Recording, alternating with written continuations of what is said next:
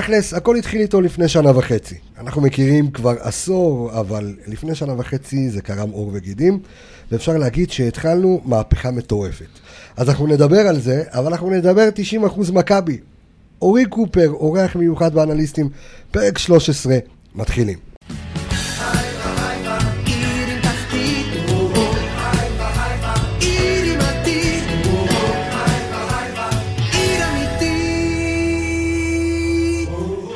אורי קופר, ynet, ידיעות אחרונות, וואן, המנהל המקצועי של מכללת ספורט פאנל, ואיזה כיף שאתה בא להתארח אה, בפרק מיוחד של האנליסטים. אה, כיף, ידענו מתישהו- שזה יקרה, אה? כן, רציתי את האמת בפרק, אה, בפרק הבכורה, אבל אני חושב שדברים טובים מגיעים לאט. מה העניינים? מצוין, מצוין, בדיוק חזרנו מכמה פגישות פה במכבי חיפה, גם מה. שמביא אותי לעיר. נספר, כן, אה? הגעת לחיפה, זה, אירוע מיוחד. לא. אני בא הרבה, אל תלכלך. אל תלכלך. אתה גם, מגיע למשחקים בדרך כלל. כן, כן, בסדר, אני לא עובר את הק... אני בדרום העיר. טוב, זה שאתה בדרום העיר זה, זה מצוין. אמ, נגלה למאזינים שלנו שעשינו טיול היום במכבי חיפה, בכמה מחלקות. אה, נפגשנו עם אה, מנהל מחלקת הנוער אה, לואיס, לואיס, מה המשפחה שלו? לואיס ויסנטה. ויסנטה. לא, סנטה זה שם אמצעי, אבל כן, יש כמה שמות. ספרדים, אתה יודע. אז זה כמו שקוראים לצ'אבי צ'אבי, אנחנו נקרא לו לואיס. לואיס, ויסנטה, מה שם המשפחה? מתאו? מתאו, לי, כן. לואיס ויסנטה מתאו, וגילינו שם, אתה יודע, נספר גם שיש לנו שם אנליסטים, יש לנו שם שלושה או ארבעה חבר'ה. כן, המספר הולך לגדול. והמספר, כן, המספר הולך לגדול. וזה מעניין מה שקורה שם במכבי חיפה, מחלקת הנוער לפחות, כי אנחנו גם נגיע לבוגרת. כן, מעניין מה שקורה, כאילו, לפחות לפי מה שאנחנו שמענו ממנו, באמת מנסה לעשות דברים אחרת. אה, אה, אפילו בצורה קצת מהפכנית, מה שלא דבר שקל לעשות בכדורגל הישראלי, והוא גם היום בטח יודע את זה, שלא כל כך קל לעשות. מכבי חיפה היא קבוצה שמייצרת יחד עם מכבי תל אביב את הכי הרבה שחקנים לכדורגל הישראלי, אבל עדיין יש איזשהו דפוס מסוים, אני חושב, בכל השנים האחרונות, שיוצאים יוצאים שחקנים שמאוד מוכשרים טכנית, אבל עם איזושהי הבנת, עם רצון לשיפור בהבנת המשחק שלהם, בואו נגיד, ואני חושב שהוא הולך לכיוון הזה. אמרת, אמרת לו את זה בפגישה, כי אנחנו מתחילים בקצב 100, כאילו בתחילת התוכנית. כן, אבל קדימה. אנחנו, אנחנו נחזור טיפה אחרת, אבל, אבל אמרת לו, אני זוכר אה, ש, שהשחקן הישראלי לוקה באיזשהו משהו. כן. ו, ועל זה אתה מדבר? כן, הוא, הוא, הוא ישר אמר שעל זה הוא עובד, זה מה שהיה יפה. אה, הוא אומר, כן, זאת הבעיה, ו... הוא, איתר אותה מהר מאוד. כן, כן, הוא איתר אותה מהר מאוד, הוא פה ארבעה חודשים. אה, הוא אמר שיש רצון לעשות שינויים, לא קל לעשות שינויים, כי אתה צריך בעצם, כמנהל מקצועי של מחלקה, של מחלקת נוער, אתה אחראי על הרבה מאוד מאמנים ועוזרי מאמנים, ואתה צריך להשריש משהו אחר, אה, גם בשיטות האימון. ולפחות לטעמי האישי, שחקני כדורגל ישראלים לרוב יוצאים עם טכניקה טובה, אתה יודע, תמיד אומרים לשחקן הישראלי יש טכניקה טובה, אה, יודע לטפל בכדור, אבל לא תמיד הבנת המשחק ש... כמשחק, לא כפעולה יחידנית של מה הוא צריך לעשות, היא לא מושרשת כמו שצריך כששחקן יוצא מגיל נוער, וזו בעיה, כי הרבה יותר קשה ללמד את זה שאתה כבר רץ בתוך קבוצת בוגרים. אתה יודע, שכחתי כמה קול חזק יש לך, אז אתה יכול טיפה להתרחק יש לי קול? חזק, כן. כן. אז זה טוב, כן. כן. אני יודע, אתה יודע, במכללה אני שומע אותך מרחוק. כן, כן, אני לא צריך מיקרופון במכללה כדי לדבר. זה, אומר שמעביר את המסר. אז בוא נלך רגע אחורה, כי באמת אני רוצה שהמאזינים האדוקים שלנו ככה יתרפקו על הפרק הזה וישמעו אותו בכיף. לפני שנדבר על אה, מכבי חיפה, בוא נדבר רגע על, ה, על התעשייה הזו שאנחנו מייצרים בשנה וחצי האחרונה. אני מדבר על ה... ושוב, מותר לי, מותר לי. זה פודקאסט... קוראים אה, לתוכנית שלך ככה, לא? אה, כן, האנליסטים. אה, אתה יודע, פרסומת, היא לא סמויה, אבל פרסומת.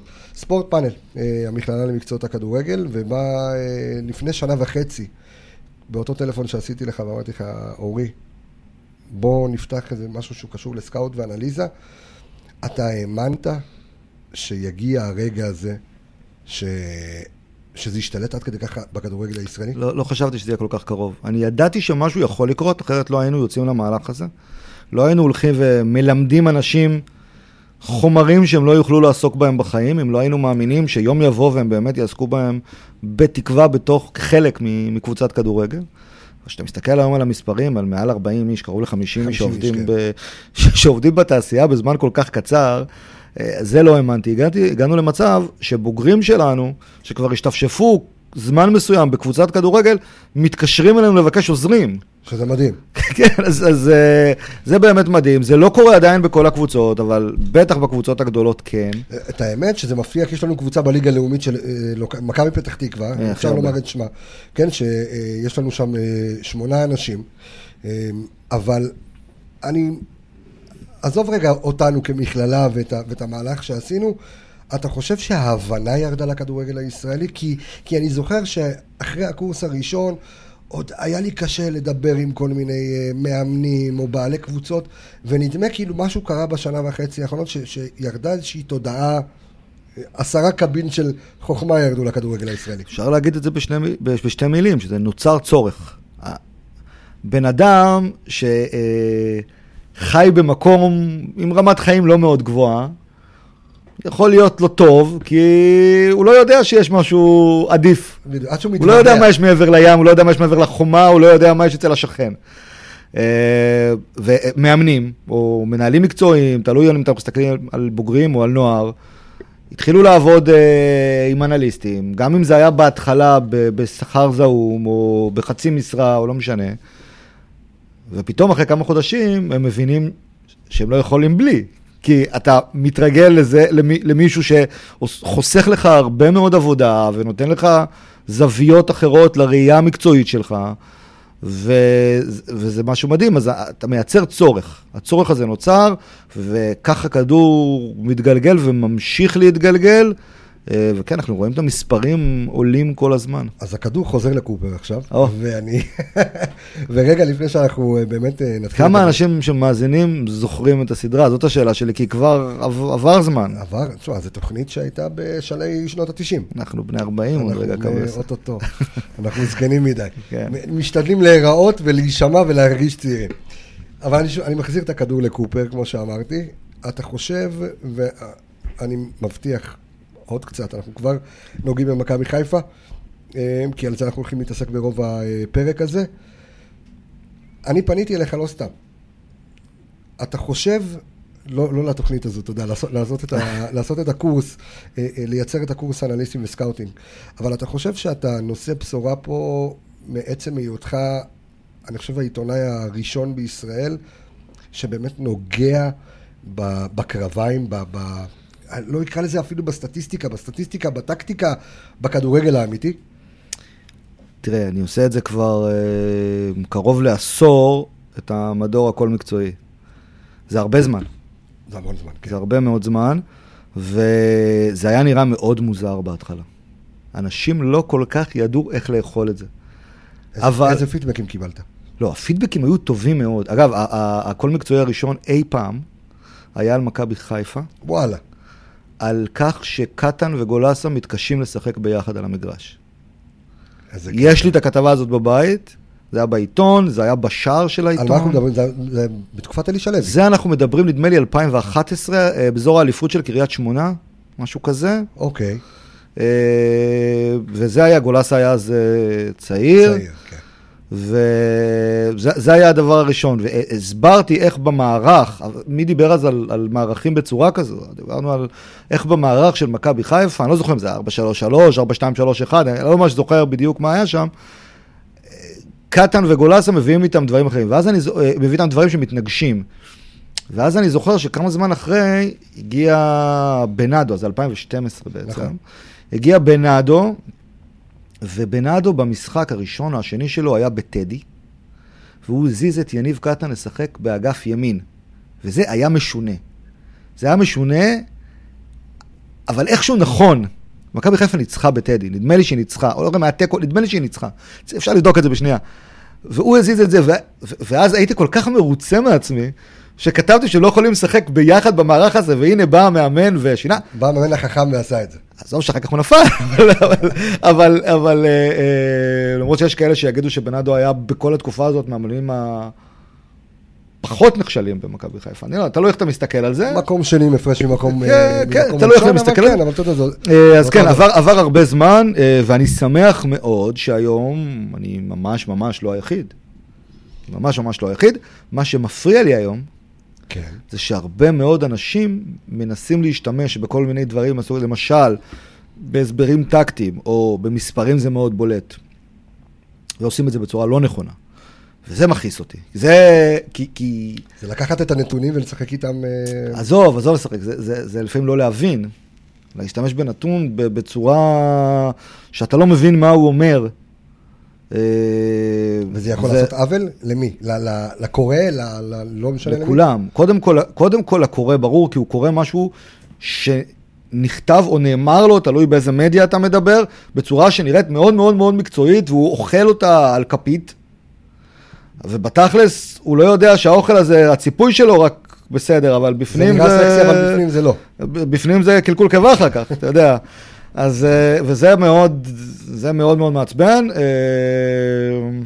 בסדר, צריך לדעת, אה, אתה יודע. צריך לדעת איך לשחק עם הנתונים. כן, לא, וגם צריך לדעת להתמודד כשאתה רואה משהו כזה, ולעצור את עצמך, ולהגיד בסדר. אז אני חייב להגיד לך משהו, אתה יודע, אוהדי מכבי חיפה התמודדו השבוע עם איזה פוסט שלך שעלה וירד, כן, על, על גיא חיימוב. כן. עכשיו, אתה יודע, ב- ב- בימים של דיגיטל, בימים של עולם חדש, אומנם אנחנו בני 40, אבל חיים תקשיב, אני קיבלתי צילום מסך של הפוסט שלי, אני חושב, מ-300 איש. זה, זה קטע. אני, אני, אני העליתי את אה, אה, אחוז ה... כמה, כמה כדורים באחוזים כל שוער רוצה מהבעיטות שנבעטים אליו למסגרת, וחיימוב היה שם מקום אה, ראשון מהסוף עם 28 אחוזים, ומה שקרה זה שכמה דקות אחרי העלאת הפוסט, התברר שיש סתירה בנתוני המינהלת. אני לוקח את הנתונים הרשמיים, נתונים רשמיים של מינהלת הליגה, אה, ואז הלכתי ומה שעשיתי, חישבתי את כמות העצירות שהייתה לו בדוחות של המינהלת פר משחק, חיברתי אותם ביחד, וזה לא יצא תואם למספר שמופיע כמספר הכללי. אוקיי. הנתונים כביכול היו פחות גרועים. היו פחות גרועים, אבל של כל השוערים היו פחות גרועים, כלומר, הוא עדיין בסוף. אז זה להבין, אני אוקיי. לא עשיתי עוול לשחקן בצורה דרסטית. הבנתי. עדיין הוא בסוף. ברגע אבל שיש לך מספר שמבחינתי רשום של 28, וזה יכול להיות שזה 32, אז זה לא, צריך לברר את האמת, ואני שלחתי שאילתה למי שצריך לשלוח שאילתה. אבל עדיין המקום האחרון זה מקום אה, אחר. לא, תשמע, תגיד, זה 14 או מקום 14 או מקום 13, בסדר. זה עדיין בתחתית, וזה עדיין, המטרה אה, הייתה פה די ברורה. אגב, אם אתה מסתכל... תשמעו, שמע, אני יכול לתת עכשיו נאום? אתה מרשה לי? דבר. אתה. מרשה לי לתת נאום? הבמה שלך. פתאום עולה לי משהו, פתאום עולה לי. משהו. שקשור לחיימוב. כי, כי אני, אה, אה, אתה שואל אותי את השאלה ואני בא ולהגיד, והנה עובדה אה, שרואים שהוא לא היה טוב, ועובדה שהוא, הוחלף במשחק האחרון. ופתאום אני, בוא אני אשאל אותך, אתה אוהד של הקבוצה. אם לא כל הקהל בא וקורא להחליף אותו, והקהל קרא להחליף אותו, ברגע שהקהל שורק לו בוז, הוא קורא להחליף אותו, אחד. שתיים, ברגע שהקהל ברשתות החברתיות קורא להחליף אותו, אז ברור שהוא קורא להחליף אותו. אתה חושב שאם הקהל לא משתולל ככה בהקשר הזה, אה, בלבול מחליף אותו? לא. תראה, את- אתה מדבר כאן על משהו ש... שהוא קצת מסוכן בעיניי לפעמים. ואתה יכול להסתכל על זה מהזווית שלך, עכשיו אני מדבר על, אה, על הזווית דווקא של, של ה, תקרא לזה האוהד, האיש תקשורת הייחודי של, של מכבי חיפה, אבל כשקהל קובע למאמן, כי זה יכול להיות סיסטמטי, כי הקהל או, צרח על רגע, רז רגע, מאיר. רגע, למה יכול להיות סיסטמטי? זה, זה סיסטמטי. זה סיסטמטי במכבי, זה- וזה בדיוק הנאום שאני רוצה לתת. אוקיי, אז תמשיך לנאום. אז, אז שים לב, שרי, צ'רון שרי, לא פתח נגד מכבי תל אביב, כולם תפסו את הראש. ואז פלקושצ'נקו עולה, מחליף לפניו, כולם תפסו את הראש. כל צעקה, אוהדים, תקשורת, בלאגן. יש דבר שנקרא חוכמת ההמונים. חוכמת ההמונים באה ואמרה, לא יכול להיות שמאמן מכבי חיפה לא משתמש בשחקן הכי טוב שלו. וחוכמת ההמונים השפיעה, ובמקרה הזה היא השפיעה בוודאות, חוכמת ההמונים השפיעה על המאמן להמשך הדרך. אבל זה לא נראה לך מסוכן אם... רגע, לא אמרתי עוד אם זה טוב או לא. אוקיי. אני רק נותן את הדוגמאות, אני מראה לך על כמה אבנים חוכמת ההמונים הזאת דורכת אה, בדרך. הנה אחד. שתיים, רז מאיר. רז מאיר. כולם אמרו, רז מאיר, הוא, הוא, לא, הוא מגיע, הוא לא, עם רגל, אין לו רגל שמאל, הוא חייב להסתובב, הוא לא יכול להרים את הכדור. עזוב שסן מנחם לא, לא מרים כדורים בזמן שהוא משחק. לא מרים כדורים בכלל. כן, בסדר. על הארץ, נכון. ואני לא אומר מה יותר טוב, אני רק אומר שהייתה קריאה עצומה. כל הקהל, מה זה חוכמת ההמונים? שאומרים, איך כולם רואים והוא לא רואה. והוא לא נכון? רואה, בדיוק. איך כולם רואים. אז, אז, אז הנה חוכמת, כולם ראו, כולם, קראו, קראו, וקרה מה שקרה, נעשה שינוי, ואז בא גיא חיימוב, נעשה שינוי, יכול להיות שעל החלפת המערך גם תגיד שזה חוכמת ההמונים, לא יודע אבל. פה אני לא אומר בוודאות. בלהקשיב לחוכמת ההמונים, יש פה לדעתי דבר אחד מאו- מאוד חיובי, שאתה אומר, יש מקום להתגמשות. יש מקום להתגמשות. אני מכיר מספיק מאמנים בליגה שלא מקשיבים לאף אחד, לא משנה מה, לא, בטח לא לאוהדים, אוקיי? ולפעמים חוכמת ההמונים, יוצרת גם אנטי כאילו עבור... ברור? ברור, ברור. אבל אם, הרי מה אומר המאמן הזה? המאמן האנטי. מה הוא אומר? אם אני עושה את זה ומצליח, יגידו זה לא הצלחה שלי. יגידו זה לא הצלחה שלי, יגידו הוא מטומטם, הוא לא חשב על זה לבד. אז זה קורה מספיק. אז יש פה דבר טוב, כי יש פה מקום לעשות שינוי כשאתה אומר, רגע, אני מבין, אוקיי, אני מבין שמשהו שעשיתי הוא לא בסדר, או הוא זקוק לתיקון. אבל יש גם את הצד ההפוך, את הצד השני של המטבע, שאומר, מה יקרה כשתצטרך להתקבל החלטה על ידי הצוות המקצועי, שחוכמת ההמונים לא תבוא לעזרתם. שלא תמיד מה שכולם רואים הוא הדבר הנכון, כי לפעמים החלטות מתקבלות לא על בסיס מה שכולם רואים, אלא על בסיס דברים שקורים באימונים, על בסיס יחסים בין אישיים, שהם, שהם, שהם משפיעים וצריכים להשפיע, כי יש להם חשיבות במשחק עצמו. חשיבות מאוד גדולה. אה, על בסיס יחסים עם שחקן אחר שמשחק מימינו, משמאלו, מלפניו, מאחוריו, לא משנה מה. ולפעמים חוכמת ההמונים הזאת, אגב, לא תמיד היא קיימת, לפעמים הקהל חצוי. חלוק. כמו- כמו בהרבה מקרים. כן. ואז, האם, האם תתקבל ההחלטה הנכונה על הצוות המקצועי? האם הם יעשו שינוי כשצריך לעשות מבלי שכולם יקראו להם לעשות? לא יודע. לא יודע. ופה אני חושב שזו נקודה לחשש. אז, אז זהו, אני- אני חושב שלעיתים זה מאוד מסוכן, כי זה יכול להשפיע על דעתו של המאמן, כי מי אמר שבכדורגל חוכמת ההמונים היא זו, ש... נכון. היא זו שנכונה? נכון, נכון. כי עד שלא כולם יבינו כדורגל בצורה שצריך להבין כדורגל, כי בוא, בוא נאמר את האמת, הרוב מסתכלים היום על כדורגל בצורה שהיא מאוד שטחית. נכון שזה מתחיל להתעורר, אבל אה, אני יכול לתת לדוגמה את החילוף של רז מאיר במשחק האחרון מול כפר סבא. מהמם. רז מאיר נכנס כווינגר שמאל, הוא לא נכנס לא כמגן שמאלי, והרבה אנשים הרימו גבה והשתוללו ושרטו את הקירות ואמרו, מה לעזאזל המאמן עושה? על אף שהחילוף הזה לאותו עת היה נכון. מה הוא ש- הסתיים מה- בבישול והיה בסדר. בוא, בוא ניתן. פה, הזכרת את ה... מן הסתם בפתיחת הדברים שלך את אה, קורס האנליזה שלנו. כן. אז הנה שיעור מקורס, ה... מקורס סקאוטינג, קורס אנליזה. אה, מה שמאוד חשוב זה לא מה תפקיד המשחק, התפקיד השחקן שרשום ליד השם שלו במשחק מחשב שלך, או בערך ויקיפדיה שלו, או באתר Transfermarkt, באלף ואחת מקומות, או באתר המנהלת, או באלף ואחת דברים שאפשר לראות. אתה צריך להסתכל, קודם כל, לאיפה הוא נכנס במגרש, האם מערך הקבוצה השתנה בעקבות זה, והאם תבניות המשחק שלה השתנו בעקבות זה. תבניות זה הדרך בה קבוצה רוצה לזוז עם הכדור או בלעדיו, בדרך כלל עם, במהלך משחק. יש מערך, היא מסודרת, אבל אז השחקנים זזים. נכון?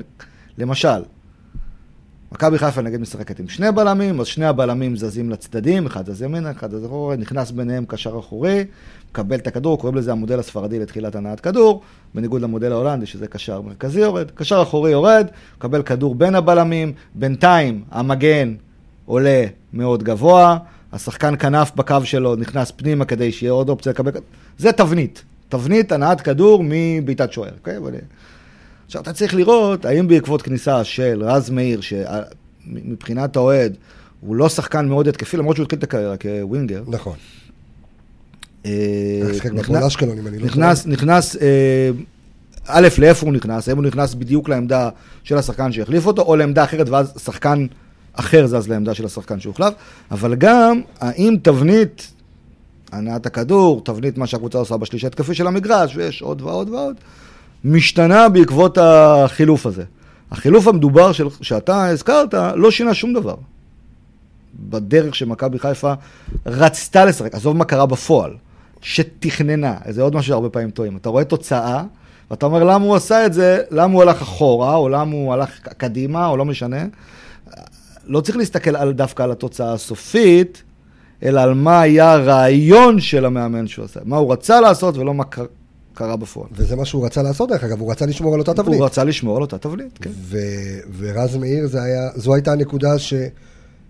שזה הכלי משחק שהוא יכל לשמר את, את תבנית המשחק אתה שלו. יכול לבוא ולהגיד שהיו לו כלים אחרים, כן, אני לא זוכר בדיוק מי כבר יצא לפני ומי אחרי, אבל יש עוד שחקנים, יש עוד שחקנים שאתה יכול, עוואד. אבל יש עוד שחקנים שיכול לשים ב, על פניו, יכול לבוא ולהגיד, אוהד, למה שלא תשים כן, את שועה בצד שמאל של ההתקפה, למרות שזה לא התפקיד שלו, נכון. אבל הוא עדיין כלי מסוכן יותר מרז מאיר בעמדה הזאת. איך זה היה ברשתות החברתיות? אני, יש לי עוד 20 שחקנים שאני יכול לחשוב עליהם לפני רז מאיר. כן, אז אני אומר, זה שהוא... החילוף הזה לא היה דווקא הגנתי, הוא השאיר את המערך כמו שהוא. אז זה שלא היה, שהיה אופציות אחרות, בוודאי שהיו.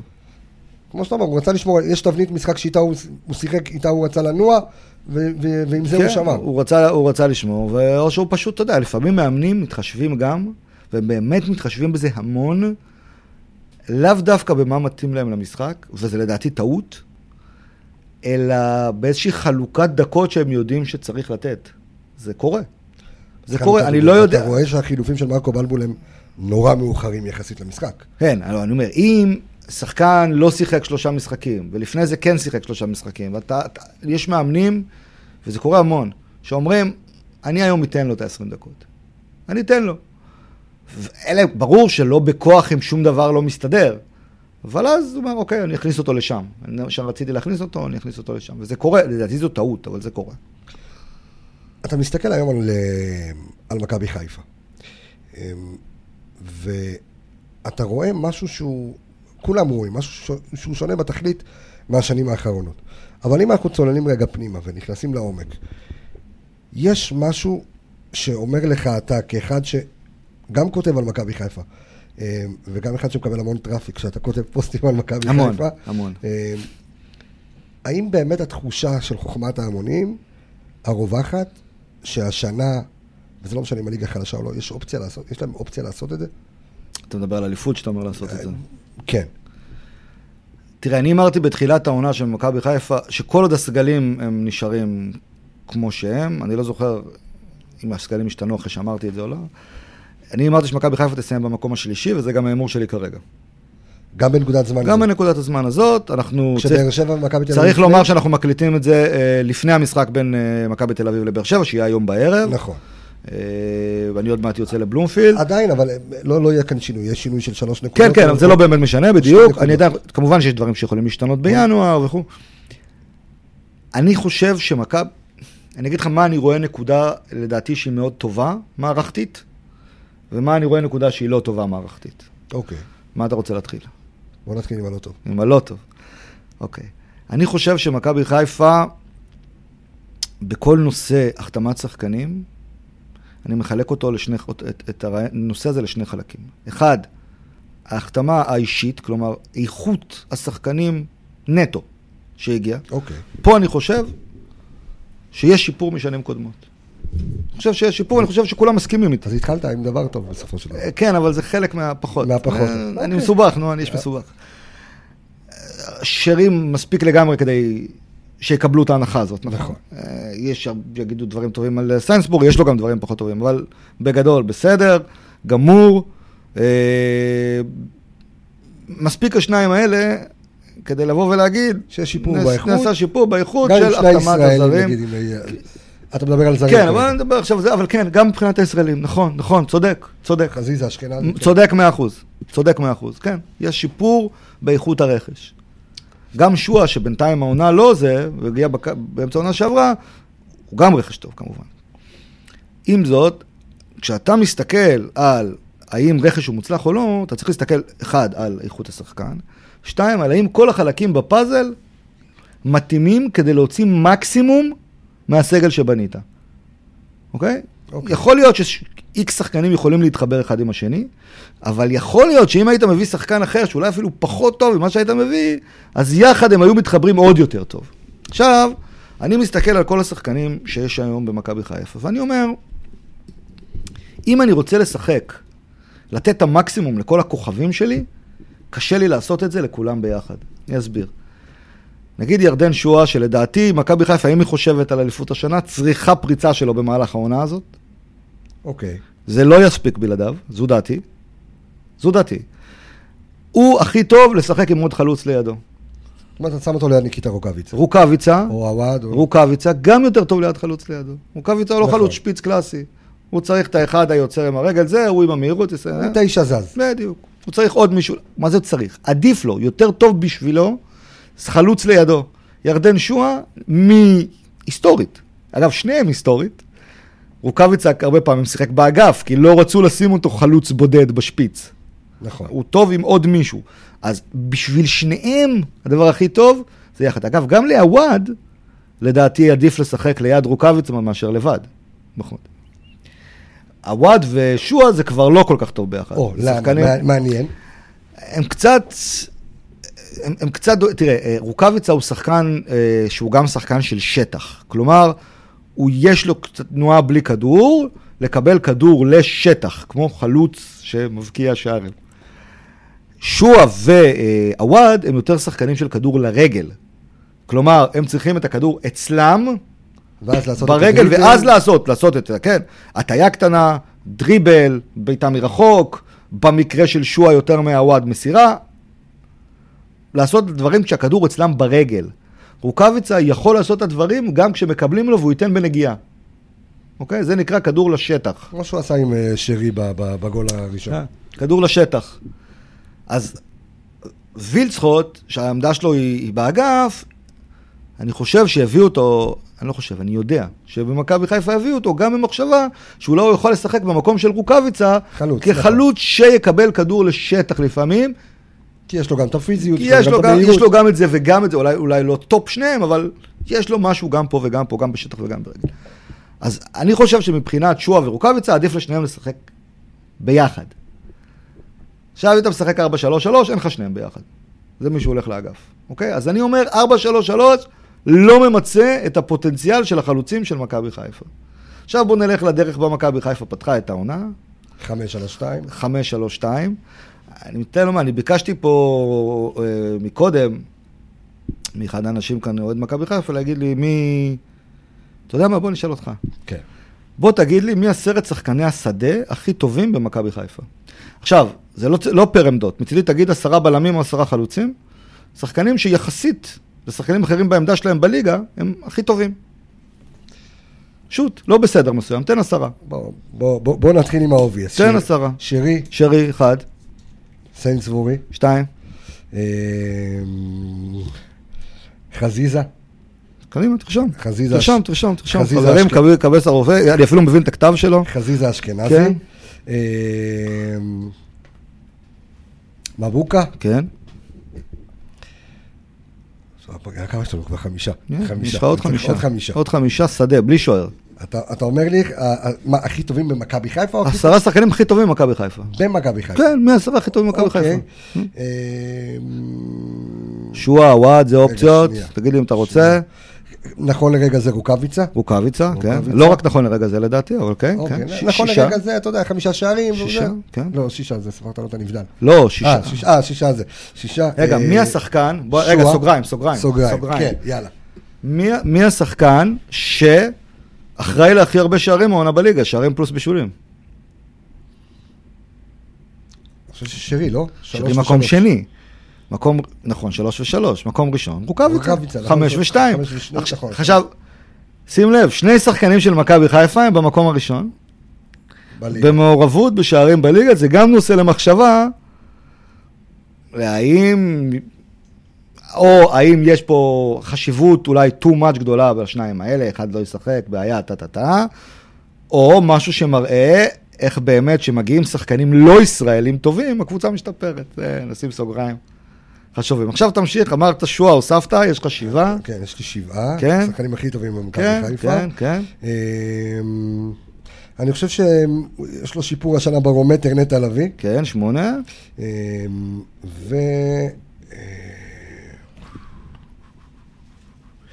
הכי טובים במכבי חיפה. עווד. כן, תשעה שחקנים. אמ, קצת שנוי במחלוקת, אבל אה, אני מתלבט בין ארד ל... אתה יודע מה? חכה, בוא נעצור כן. בתשעה. בוא נעצור בתשעה. אוקיי. אתה בחרת תשעה שחקנים הכי טובים במכבי חיפה, מתוכם שחקני ההגנה יש שניים, תקן אותי נכון? מבוקה וסנסברי. מבוקה וסיינסבורג. יפה. עכשיו, אם אתה רוצה לעשות את המקסימום מהקבוצה שלך, להוציא את המקסימום, אתה רוצה לשחק עם השחקנים. הכי טובים. נכון. אז אתה, אם אתה משחק שלושה בלמים, אז אתה בעצם מוותר על איכות גדולה, שאתה צריך לוותר על שני שחקנים, אתה צריך לשים מגן שמאלי ושני בלמים, אתה צריך לוותר על שלושה שחקנים ממי שאמרת עכשיו. מה- מהטובים שלך, נכון. שלושה טובים, שלושה מהשחקנים הכי טובים שלך, אתה צריך לוותר עליהם. נכון. אתה משחק שלושה. בעיה, לא אידיאלי. ב', אם אתה משחק שלושה בלמים, שחקנים אולי שעושים הכי הרבה, לא אולי, שחקנים שעושים הכי עבודה, הרבה עבודה על המגרש, זה המגנים. אז יש לך את מבוקה קלאסי לשלושה בלמים, אבל לא הבאת מגן שמאלי בכלל, אוקיי? בכלל. יש לך אופציות. יש לך את שן מנחם, יש לך את איקו מוטין, אין לך, לא הוא לא אופציה. מוטין, אם. הוא, לא משחק, אם הוא לא משחק בכלל, אם הוא לא משחק בכלל, הוא, הוא, הוא כנראה לא טוב באימונים, אני לא יודע, אני לא ראיתי אותו. ראיתי אותו משחק בנבחרת אה, באליפות שם עד גיל 20, לפני שהוא הגיע למכבי חיפה וידעתי שהוא חתם, אז הסתכלתי עליו במשחק, אבל זה היה לא לא- רמה, זה לא- היה לא נגד פחי. אשפה משהו, אני לא אוקיי. זוכר, וראיתי אותו את הקצת שהוא היה במכבי, זה לא... שיחק נגד קריית שמונה, אני זה, לא לא נראה לי, אני גם לא. חושב שהוא יהיה חלק מהקבוצה בינואר, לא, לא נראה לי. אה, יש לך סן מנחם שלא ממש מגביה כדורים, ורזמיר שזה לא הרגל שלו, עם כל הכבוד, שחקן בשלושה בלמים, באגף צריך לשחק עם הרגל החזקה שלו, כי הם כל הזמן מגיעים להזדמנויות וצריכים להכניס כדורים, מחכה- אין מה לעשות. מחכה עם גרשון בכלל להתעורר על עצמו, או לא. שאתה- לעמדה הזאת, לא, לא, בשלושה בלמים? דרך אגב, בבלגיה זה משהו לא, כבלם בשלושה בלמים. נכון. אה, כן, כמגן. מגן שמאלי. לא הגיע. עכשיו אתה אומר, אוקיי, אז אם אני רוצה לשחק שלושה בלמים, אני צריך לוותר על שלושה מהשחקנים, מה- שלושה מהתשעה הכי טובים שלי, לפי קבסה לפחות. אה, אה, פלוס אני צריך לשחק עם, פלוס יש לי בעיה במגן השמאלי שהוא מאוד חשוב בעמדה הזאת, ואין לי מגן שמאלי מאוד התקפי טוב לשם. והאופציה השלישית שמכבי חיפה משחקת, זה אם אתה משחק 4-4-2, אז פה הנה הצלחת, שמת את שני החלוצים שרצית, נכון אמרנו שאתה רוצה נכון. שני חלוצים. אתה לא צריך לוותר על כל כך הרבה שחקנים זה, כי אתה, אתה צריך רק עוד בלם אחד ליד, נכון, ליד, ליד אה, סיינסבורי. סיינסבורי. אבל אז, מה אתה עושה? איך אתה משחק את ה-4-4-2? אתה משחק אותו 4-4-2 קווים, אז אתה צריך לשים את שרי וחזיזה באגפים, לדעתי שניהם, גם חזיזה... אין לך ברירה, אתה משחק 4-4-2 קווים, אז יש לך את נטע לביא, נניח, עם אה, אשכנזי באמצע, נכון. הוא שיחק ככה, עם חזיזה בצד אחד ושרי בצד שני. חזיזה ימין ושרי, אתה יודע, הוא... שמאל נע לאמצע, לאמצע. וחזיזה ימין נע לאמצע. נכון. ואז מי צריך לרוץ על הקווים? מבוקה. ומי בצד השני? סן מנחם, ואין לך את הבעיה ההתקפית. הנה, בעיה התקפית.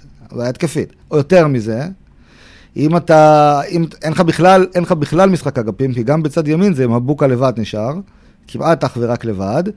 אה, זה, זה הכי... זה הכי מתאים מבין האופציות שאמרנו, אם אתה רוצה להסתכל רק על סגל שחקנים, לתת את המין 4-4-2, זה לא בדיוק קווים, הייתי אומר אותו מעוגל, זה מין החלאה של בין 4-4-2 רגיל ליהלום כזה, ליהלום, כן. כן? שאז אתה שם בעצם שרי נכנס לאמצע ומשחק מאחורי החלוצים. מבחינת הסגל שנוצר, זה הכי מתאים על הנייר. יכול להיות שבפועל זה לא, לא יעבוד, אבל על הנייר זה הכי מתאים. אבל אני חושב שלא נעשתה פה, ואז מה עשית? הבאת את וילצחוט שלא יכול לשחק במערך הזה. נכון. הבאת את פוקס, ש... הוא לא שש ולא שמונה. לא, לא ראיתי מספיק, אני לא יודע, אבל אה, היה ברור גם שייקח לו זמן להיכנס לעניינים, וזה בסדר, אבל אם אני משחק שם, יש לי פחות בעיה עם נטע לביא. כאילו, כקשר אחורי לגמרי, יש לי קצת בעיה איתו. מה הבעיה שלך עם נטע לביא? לא, הוא מאבד את הפוקוס יותר מדי לתפקיד, אני חושב. הוא, נטע לביא, האיכות שלו, ויש לו איכות. האיכות שלו היא בחילוץ כדורים, דווקא... מספר אחד בליגה. כן, והרבה כדורים. בחלק ההתקפי, הוא פשוט לוחץ קדימה, מחלץ כדורים. אה, עלי מוחמד היה עושה את זה בנתניה כל הזמן, עכשיו בביתר. כן, אבל אה, טוב, תסתכל על הגול של בני יהודה, אתה יודע, הוא... הוא ליווה אותו. הוא ליווה את כל הדרך, כן. זה. זה, זה, זה, זה לא קלאסי, האחורי הקלאסי הזה לגמרי. אם אתה משחק 4-4-2 והוא באותו קו עם אשכנזי נגיד, זה פחות מפריע לי, אבל אתה לא יכול לשים אותו ואת פוקס ביחד, אין שום סיכוי. אז הבאת סתם עוד זר שאין לו בעצם מקום בהרכב, כי נטע לביא לא נראה לי יצא מהרכב, בטח לא ב-4-4-2. וגם אני לא יודע אם אה, אשכנזי היום שהתקפית נותנת... כן, כן, כן, אשכנזי עושה את העבודה. אז אתה אומר, ש... אני, אוקיי, אז אתה משחק את המערך המתאים, את ה-4-4-2, אבל אז וילצחוט לא רלוונטי לך, פוקס פחות רלוונטי. פחות רלוונטי לך, גם לפני זה לא, אבל עוד יותר פחות רלוונטי לך. אותין דיברנו, לא רלוונטי לך, ופתאום אמרנו, יש עלייה באיכות הזרים, אבל הנה חצי מהם בחוץ. לא רלוונטיים. אז החוכמה שלך היא לא להביא רק זרים טובים כשחקנים, אלא להביא זרים טובים, טובים שהיא- למערך. שיהיו גם טובים איכותית, אבל שהיא תוכל לשחק איתם ולהוציא את המקסימום מכל השחקנים שלך, או מכמה שיותר שחקנים שלך, עם כולם ביחד. וזה בניית קבוצה, הש- זו אומנות. השאלה, אם יש כאן הנחיה של מרקו בלבול, או צריכה להיות הנחיה של מרקו בלבול למחלקת הסקאוטינג, ולהגיד, אני רוצה X, Y, Z, כי בוא נגיד, על פי הדקות שקיבל לפחות בתור התחלה ווילדסחוט, ועל פי ה... דרך אגב, לא דיברנו על... מה- זה, קטע, כי אה, בכל התוכניות שאני מדבר, כאילו מקסים פלקוצ'נקו נעלם מהתודעה, והוא שחקן סגל. כי הוא נעלם מהתודעה. והוא נעלם, למה? כי הוא לא מתאים למערך הזה? כי אתה רואה... פלקוס, תראה, אני... וואי, כמה אוהדי מכבי חיפה, אה, לא אגיד קיללו, אבל ירדו עליי ש... שכתבתי שוב ושוב ושוב שמה שהיא צריכה זה מוסר, מה שהיא צריכה זה מוסר, מה שהיא צריכה זה מוסר, מה שהיא צריכה זה מוסר. אמרו לי, אבל יש פלקושצ'נקו, יש פלקושצ'נקו. הוא לא מוסר מספיק טוב, שרי זה מוסר. או, הנה, הגיע שחקן, עכשיו יש לכם מקור להשוואה. צ'רול שרי זה שחקן בומבה, זה שחקן שיודע ליצור מצבים זה- לאחרים. ולעצמו. פלקושצ'נקו יש לו איכויות, יש לו בעיטה אדירה מרחוק, אבל אין... יש לו, גם, מס- יש לו גם מסירות, יש לו מסירות, אתה יודע, מסירות לט- ארוכות מדויקות. לטעמי overrated בתחום הזה. לטעמי overrated בתחום הזה. אז אתה אומר שמכבי חיפה עדיין לא קבוצה מספיק מאוזנת כדי לתת פייט עד הסוף אמיתי ל... מה, באר שבע ומכבי תל אביב? לדעתי מכבי תל אביב היא עדיין אה, המועמדת, שוב, אנחנו עושים את זה לפני המשחק של היום בערב. לא, זה לא ישנה מכבי. תל אביב והפועל באר שבע, כן, הם כרגע... עדיין יש שם יותר איזון. לטעמי, אה, גם, גם... אני, אני חושב שבאר שבע, אם תוציא לה את ויטור, כל האיזון שלה ייפול. יכול להיות, יכול להיות, יכול להיות. ויטור הוא, הוא השחקן השני בליגה הכי משמעותי באחוזי הצלחה, אם הוא בפנים או בחוץ. הראשון מי? אה, אנטואן קונט, בביתר. בביתר ירושלים. כן. אה, אז כן, ברור, ברור, אבל... אולי יקבל אדום. אבל כן יש לשניהם מאמנים שלקחו פה אליפויות, זה גם צריך לזכור, וזה חשוב. במכבי תל אביב ובאר שבע יש מאמנים שלקחו פה אליפויות, אה, יש להם ניסיון, שהם הראו שהם לוקחים אליפות בישראל. מכבי חיפה, בלבול יכול להיות, תשמע, בלבול קיבל קבוצה בקרשים, וצריך להמר לזכותו. צריך לומר לזכותו. אתה חושב, שהוא אבל- לא, אתה חושב שהוא לא יוכל לעמוד בלחץ של לא, אני? לא יודע, אני אומר שאני לא יודע. לא, אני... אני... אני אומר שאני לא יודע. אני אחבר לך את זה לדבר הטוב שרציתי להגיד, שאני רואה, שאפשר לזהות בינתיים. זה שעם כל זה שהסגל לאו דווקא מתאים קלאסי כולו אחד לשני, הוא הרבה יותר עמוק מבעבר. הוא עמוק. בכמה משחקים מכבי חיפה השנה הובילה במחצית? אז יש לך את האחרון, אתה בטח זוכר. אה, כן, הפועל כפר סבא, כן. וקריית שמונה, לא, נדמה לי רק נתניה. נדמה לי רק נתניה. אפשר לבדוק את זה בשנייה. נד- נדמה לי רק נתניה. אה, אבל היא מנצחת, היא, היא חוזרת, יש, יש, אם זה עם חילופים, אם זה שינוי מערך, אם זה זה שיש באמת כמות יותר גדולה של שחקנים איכותיים לא בהרכב ובסגל בכלל. דרך אגב, גם כמות אה, הבקעות, שאני לא זוכר את מכבי חיפה הרבה זמן, אה, מכבי חיפה בינתיים מבקיעה הכי הרבה בליגה. אה, יש לה, היא מקום ראשון ב- בליגה. 18, נכון? 18? 17, 18 ב- שמונה? כן, אה, לא רע. אתה מבין, יש שלישיות, שלוש שלישיות כבר עד כה, רביעייה על הרשת של הפועל רעננה. זאת אומרת, מכבי חיפה גם מבקיעה המון. אה, אבל על פי מה שאתה מתאר כאן, זה משהו שבינואר צריך לאזן? זה משהו שבינואר יהיה אפשר, יהיה אפשר לנסות לאזן. כן, כן, בהחלט, בהחלט. לכן אני חושב שאם מכבי חיפה תגיע לשם, כשהיא צמודה, כשהיא קרובה, כשהיא במרחק, אתה יודע, כמו היום, או אולי אפילו טיפה פחות, עם מכבי תל אביב ובאר שבע בעדיפות עבור מכבי חיפה רק עם אחת מהן, לא עם שתיהן, היא כן יכולה להביא איזה מהלך מנצח בינואר. אני עוד לא יודע להגיד לך בדיוק מהו. פריי? כן, וואו, זה, זה, קודם כל זה רעיון לא רע בכלל. מדברים על זה? אה, האמת שכן, מדברים על זה כי פריי כרגע, אה, הוציאו אותו מהסגל הליגה האירופית, הוא לא משחק בכלל בליגה האירופית עם אה, בשקשיר, הוא לא משחק גם ב... לא בסגל של הקבוצה שלו, ובינואר הוא הופך להיות שחקן חופשי. תשמע, אם, אם, אם פריי, אני, אני עדיין חושב שמכבי חיפה חייבת מגן שמאלי, כן, אני אומר את זה כל הזמן, מזלזלים בעמדה. שימו לב שכמעט כל אלופה פה מזה שנים רבות, יש לה מגן שמאלי זר, טוב. מכבי תל אביב שנה אחת זה לא, אה, אפילו ש, שתי אליפויות אולי לא היה, אבל מה, היה דוד זאדה, מי היה להם עוד? לא, עכשיו היה את סבורית בעונה נכון. הזאת, באר שבע, אה, קורות, כמות אה, גם את דוד זאדה, נכון? כן, אבל אם אתה הולך עוד אחורה, אז כמובן אה, מכבי תל אביב, מכבי חיפה מסיללה, וקריית שמונה מטוביץ' לקחה אליפות, וביתר ירושלים עם אלוורס, ומגן זר או שניים, כן? לא משנה, עזוב, ברחנו. סן מנחם לא לא מספיק. לדע, לדעתי, אני, תשמע, אני די מחבב אותו. אבל לדעתי, אם מכבי חיפה רוצה לקחת אליפות השנה, כאילו באמת לדבר על זה, צריכה להביא מגן שמאלי זר ולפגוע. אני, אני, אני, אני אפילו בטוח בזה. אני חושב... אז מעניין מה הסיפור של הניגר. שזה... ש- ש- עם מוטין אני לא יודע מה, מה בדיוק הסיפור. אה, יכול להיות שבא, נדמה לי שמלכתחילה לא הביאו אותו במטרה דווקא להיות ישר השנה חלק, ככה אני זוכר שדיברו גם. אבל לתפוס מקום של זר זה קצת... אה, נכון, ולכן בינואר הוא בטח אה, יוחלף. אה, אז זה, אבל אני אומר, אגב, פריי, פריי ייתן למכבי חיפה גם את האופציה לשחק 4-2-3-1, טוב, זה שיעור טקטיקה ארוך, עזוב. אני כן אומר שמכבי חיפה כן הצליחה להביא את עצמה למצב שהיא לא הייתה בו הרבה מאוד שנים, שהיא יכולה פתאום, היא- שהיא במרחק, היא במרחק מהלך, היא חייבת לעשות מהלך גדול, חייבת לעשות מהלך טוב. אני לא יודע להגיד לך אפילו בדיוק מהו. אתה אומר, עד ינואר היא צריכה להיות, להישאר צמוד בטופ שלוש, היא ואז צריכה להישאר קרובה, ואיכשהו לשלוף אס, ואז, אגב, ואם לא השנה, אני כן חושב שברור, לא, לא צריך לחשוב בשביל זה, זה ברור לכולם, שהעונה הזאת היא לא דומה לעונות קודמות, כי הקבוצה לא נעלמה באוקטובר, וגם לא תיעלם בנובמבר, אה, והיא תישאר קרובה לפחות חודשיים, שלושה מפתיחת העונה, אם לא יותר, וגם להגיע לשם ולומר לעצמך, גם אם לא הצלחת להביא את האס הזה, בינ... את האס הזה, שייתן לך באמת את ה... כמעט מקום של להשתוות בפייבוריטיות, אתה אומר לעצמך, יש לי פה את הסגל, שבאמת בקיץ, עם האס הזה, אז אני כבר, אני על הגל. ולא יכלת להגיד דבר קרוב לזה הרבה מאוד שנים. הרבה, הרבה מאוד שנים. אז התחלנו את התוכנית עם חוכמת ההמונים, שחוכמת ההמונים, אתה אומר, אה, במכבי חיפה עד כה קבעה, מעניין אם היא תקבע עוד. אה, אבל אם אתה מסתכל עליהם, כי לא- כי לא ראי, אף אחד לא ראה את ג'וש כהן, עדיין. הראה כן. אותו שני משחקים, אה, לא יודע עד כמה, אתה יודע, נס ציונה ו... לא נס ציונה, נס ציונה, כן, נס ציונה ו...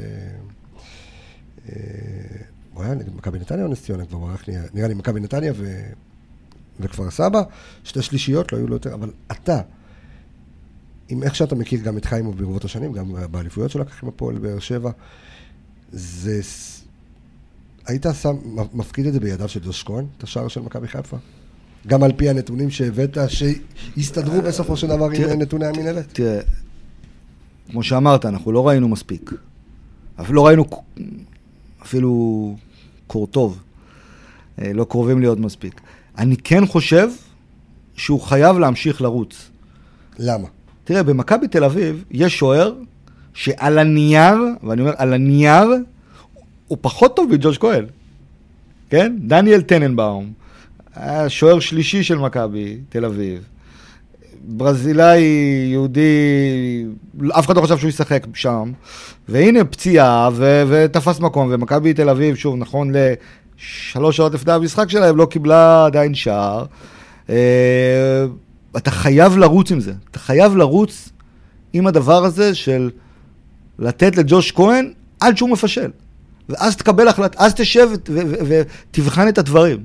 אבל עד שהוא מפשל, בסוף זה יקרה, ואז תגיד, וואלה, אוקיי, אני חי עם פישול כזה, הוא שוער מצוין, הוא עשה לי עבודה טובה עד עכשיו, או שתבוא ותגיד, הנה, הבנתי מה יש לי פה, זה לא שווה את זה, אבל אתה חייב לתת לו, לפי מה שראינו עד עכשיו, משני השוערים, אתה חייב לתת לו את הכמה משחקים עד שתוכל לבחון את זה. אתה חייב. בנגיעה למשחק הבא של מכבי חיפה, אה, טוב למכבי חיפה אם ניסו אביטן יפוטר או לא? בדרך כלל לקבוצה לא טוב כשמאמן היריבה שלה מפוטר. הסטטיסטיקה מראה אגב, זה מדהים, זה באמת מדהים. נכון, תמיד אומרים, יש... אה, אפקט המאמן. אה, זה החדש. הוא נכון, הוא נכון, פעם בדקתי את זה, בישראל, וגם בעולם, זה המספרים די מסתדרים. יש אפקט שמחזיק לבערך חמישה-שישה משחקים. בהנחה שהסגל נשאר אותו דבר, ראינו את זה עם סולשייר מאוד חזק. יפה. בדרך, ראינו את זה עם מאמנים במכבי חיפה באמצע העונה בשמונה שנים האחרונות גם. גם נכון. בדרך כלל, אם הסגל לא משתנה, אנחנו לא נמצאים עכשיו בינואר או בסוף שנה, משהו כזה, אז שוב, לא תמיד, כמובן שיש מאמן שמתחלף, יכול לרוץ הכי גבוה שיש, או להתרסק הכי נמוך שיש, אבל בדרך כלל, חמישה-שישה משחקים, ואז התוצאות הופכות להיות פלוס מינוס מה שהיו קודם. כמובן, תלוי מי היריבות. וזה, אז אה, לקבוצה עדיף שזה לא יהיה המשחק הראשון שמאמן מפוטר אה, איך שהיא פוגשת אותו. אה, עם זאת, בהפועל תל אביב יש אה, כמות בעיות שאני לא אספיק להגיע למשחק אם נדבר עליהם עכשיו. כן, אה, קראתי- את הטור שלך לניסנוב עם... אה, השבוע. לא, לא נדבר עליהם, עכשיו נדבר על זה היה. חותך. נדבר על, אתה יודע, אבל על מה אני שמח? שכשאני חותך, אז מתייחסים לזה במיוחד, כי מי שרק חותך, אז מאבד מהאפקט שלו. אתה מבין אותי? כן. אוקיי. זה עכשיו, מקל והגז. עכשיו אני אומר, הפועל תל אביב, עם כל הבעיות, בעיות, בעיות, בעיות שלה, יש לה את האמצע הכי פרוץ בליגה. הכי פרוץ בליגה. עכשיו תקשיב, ושם שרי יכול לחגוג. אז אה, אם זה מה שהולך לקרות, שרי קפטן לליגת החלומות, יאללה, שיחקו אותה. אמ, טוב, תראה, אני רוצה לחזור באמת להתחלה שלנו ועם זה לסיים. אני רוצה לחזור להתחלה שלנו ועם זה לסיים. אתה יודע, בפורמט הזה של האנליסטים, אה, ואני מקבל תגובות מדי שבוע, יש לנו אה, עשרות אלפי האזנות וצפיות, ואנשים אה, שואלים אותי הרבה בפרטי, הרי אתם מביאים נתונים. וכמו שאמרת בהתחלה, הנתונים צריך גם לדעת לקרוא אותם ולדעת איך לשחק איתם. אני רוצה ב, ב, בכמה דקות שנשארו לנו את המשנה שלך על איך באמת להתייחס לנתונים, כי אתה יודע, אנשים מקבלים היום גם את דוח המינהלת בסוף המשחק, מהמם. וכתוב שם הרבה פרמטרים שאני לא יודע, אתה יודע, כאילו מה, מה, מה רלוונטי, מה לא רלוונטי, עם, אה, עם מאבקי אוויר, מאבקי אוויר מוצלחים, ואלף ואחד פרמטרים שאתה יודע, לא משנה. זוכר מה דיברנו עם אה, לואיס מהנוער, עכשיו, לפני זה? אני זוכר, תספר למאזינים. אנחנו דיברנו, והיה לי דיון איתו, הסתכלנו על דוחות ש- שהם מקבלים מחברת אינסטאט אה, למחלקת נוער, ופשוט אמרנו איך מכל הדבר הזה, החוכמה שלנו היא להוציא את הנתון האחד, האחד מתוך אלף שיש שם, אני לא, אני לא מגזים, לא מאה, אלף שיש שם, האחד שיהיה רלוונטי. שיהיה שובר שוויון. שיהיה רלוונטי כי יש מה לעשות איתו, וכי הוא באמת מספר סיפור או מצייר תמונה נכונה, ואיך אתה צריך, וכשאני אומר אתה, אני מתכוון למי שעובד בזה, לאנליסט, להעביר את זה למאמן שלך במשפט. במשפט, לא ביותר, אחרי זה לא נקלט. במשפט. ועוד שצריך לפעמים לעשות את זה במחצית. עכשיו שים לב, כן, בטח, ועכשיו עכשיו שים לב, שטויות ש, ש, ש, אה, אה, אה, שמדברים עליהן הרבה. אוקיי, ש- שתי קבוצות רצות, אחת רצה בממוצע עשרה קילומטר, אחת רצה בממוצע עשרה וחצי קילומטר. מי התאמץ יותר? עשרה קילומטר. עשרה קילומטר, יפה, ענית נכון. ענית נכון. לא, בסדר. יפה, אבל רוב, רוב האנשים יגידו עשרה וחצי קילומטר. היית אמור לשחק איתי את המשחק ולהגיד עשרה וחצי. אז- אז- עשרה לא, וחצי קילומטר. אבל יש, איזה, קטע כזה שאומרים, אה, הם רצו יותר, הם התאמצו יותר.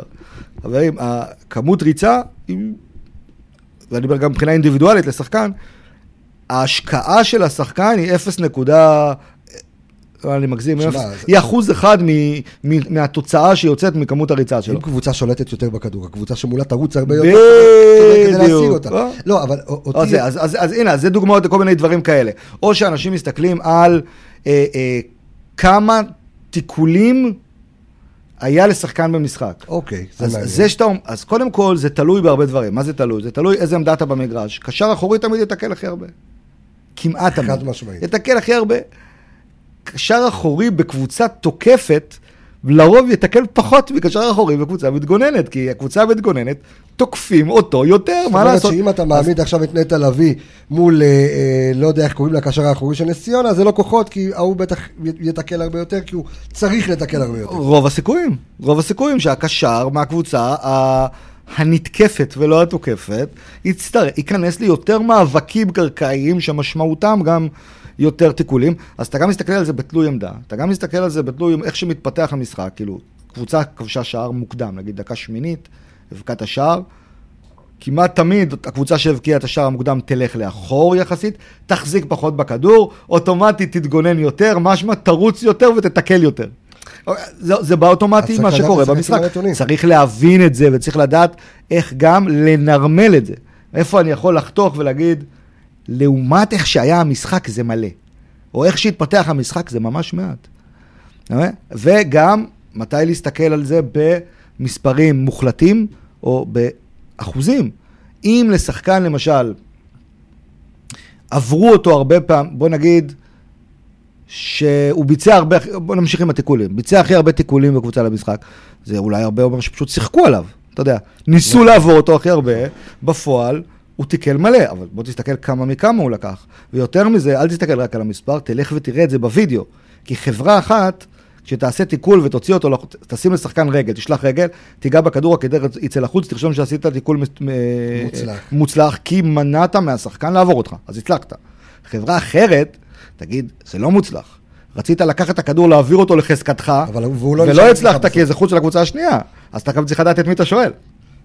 תשמע, זה, זה, זה עולם ומלואו. עולם ומלואו. פרמטר אחרון שמעניין אותי, אם כבר אנחנו עושים את הניתוח הזה, מכבי חיפה מבקיעה רוב השערים שלה מהדקה ה-60 והלאה.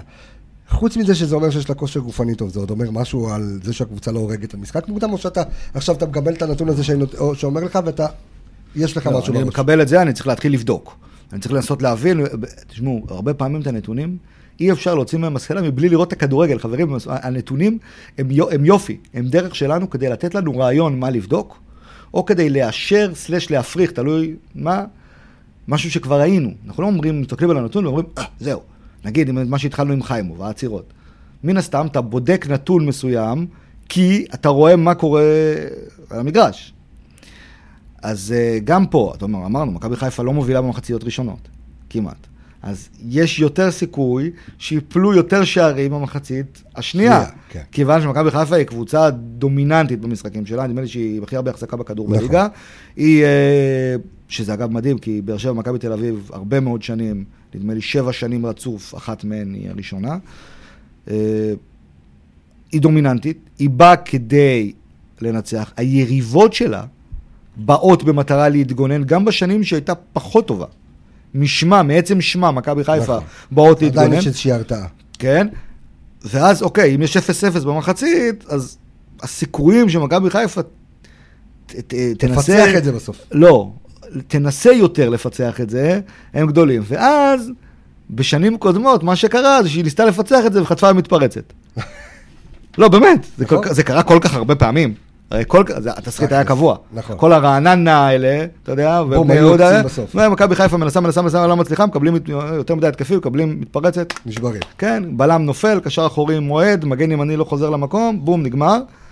אה, ועכשיו, יש לה, בזכות כל מיני שחקנים שגם יודעים לשבור צפיפות יותר מבעבר, היא כן מצליחה אה, לבצע את האחרות האלה, אבל זה גם משהו שצריך לבדוק טיפ, טיפה יותר לאורך זמן. אני יודע שאתה חייב אה, לעוף, השעון מתקתק. אני רוצה אה, לתת לך את הבמה. א', אני הכי שמח בעולם, מעבר לזה שבאת אה, להתארח כאן אה, באולפן, הגעת לעיר הקודש חיפה בשבילך, באת לטיול בחו"ל, לקחנו אותך לאכול, נהנית. אל תלכלך, אני בא, אני בא, אל תלכלך. אני, יודע, שאתה מגיע, אה, אבל אני מזמין את האנשים לבוא וללמוד את הקורס ולהירשם לספורט פאנל, לקורס אנליזה וסקאוטינג שאתה המנהל המקצועי שלו. אני רוצה במשפט וחצי, אה, מה הם יקבלו שם, וחברים, מי שרוצה להירשם כבר בפברואר גם מלא, אז יש זמן, אבל אנחנו אה, ננסה לעשות כל מה אוקיי, שצריך, אה, אבל מה, מה מקבלים? הקורס, קודם כל, הולכים לראות, רואים כדורגל אחרת אחר כך. וזה אני יכול להבטיח. לא מבטיח שמישהו יעבוד במכבי חיפה שהוא מסיים את הקורס, אני כן מבטיח שהוא רואה למרות כדורגל. שיש ארבעה כאלה, אבל כן. יש, יש, אמרתי, לא כן, כולם, כן. אבל לא כולם. אה, שאתה רואה, מתחיל לראות כדורגל בצורה אחרת לחלוטין. אנחנו לומדים, ואנחנו בעצם משלבים פה שני תפקידים, כיוון שבארץ התחום הזה הוא לא מאוד חזק עדיין מספיק, אז, ואנחנו רוצים להגדיל את סיכוי ההשתלבות של הבוגרים, אנחנו בעצם לומדים שני תחומים. אה, אחד, סקאוט. אנליזה וסקאוטינג, זה שני תחומים נפרדים, אה, כשמה שקשור לתחום הסקאוטינג, אנחנו גם לומדים על כל מה מצליח בישראל, מה פחות מצליח בישראל, איך מאתרים שחקנים בצורה אקטיבית ואיך זה עובד בצורה פסיבית, ומה בודקים ולמה בודקים ואיך מגיעים לשחקן, מפה אלף ואחת דברים, תוך שימוש גם והתנסות בתוכנות הסקאוטינג המתקדמות ביותר שיש, שעולות הרבה מאוד כסף לאדם הפרטי הוא לא יכול לעשות את זה בעצמו. ב', אנחנו אה, אה, לומדים גם לנתח קבוצה, כלומר את הקבוצה שלי ואת הקבוצה. היריבה, בשביל לעשות את זה. אני צריך ללמד הרבה מאוד בסיס, יש, אתה יודע, טקטיקות, מערכים, תבניות משחק. אני חושב שככל. שהזמן חולף, אה, ואני מקווה, בעזרת השם, שאנחנו נפתח גם אה, קורס נפרד של סקאוט, קורס נפרד של כן, אה, כן, של בסוף- אנליזה, בסוף ש- נצטרך- שהכל ישתרש יותר. בסוף נצטרך להפריד את זה, והסקאוטינג גם, אתה יודע, יש, אפשר לעשות שם הרבה מאוד הרחבות, ובאנליזה אפשר לעשות עוד יותר הרחבות. מתחילים לעשות. אבל בסדר, כרגע זה עובד, ו... כמו שצריך. אורי קופר, ידיעות אחרונות, ynet, פרשן ONE של, של אה, לא רק טלוויזיה. איטלקית, כן, ספרדית טלוויזיה, ואיטלקית. ספרדית אה, ואיטלקית, והמנהל המקצועי של אה, אה, מכללת אה, ספורט פאנל, כמה כיף שבאת, תודה, היה לפרק כיף. 13, היה תענוג, אה, ואנחנו אה, נתראה אותו בפרק. מבטיח שוב, אם תיקח אותי לאכול עוד פעם. אני תמיד אקח אותך לאכול. ביי ביי, להתראות. ביי.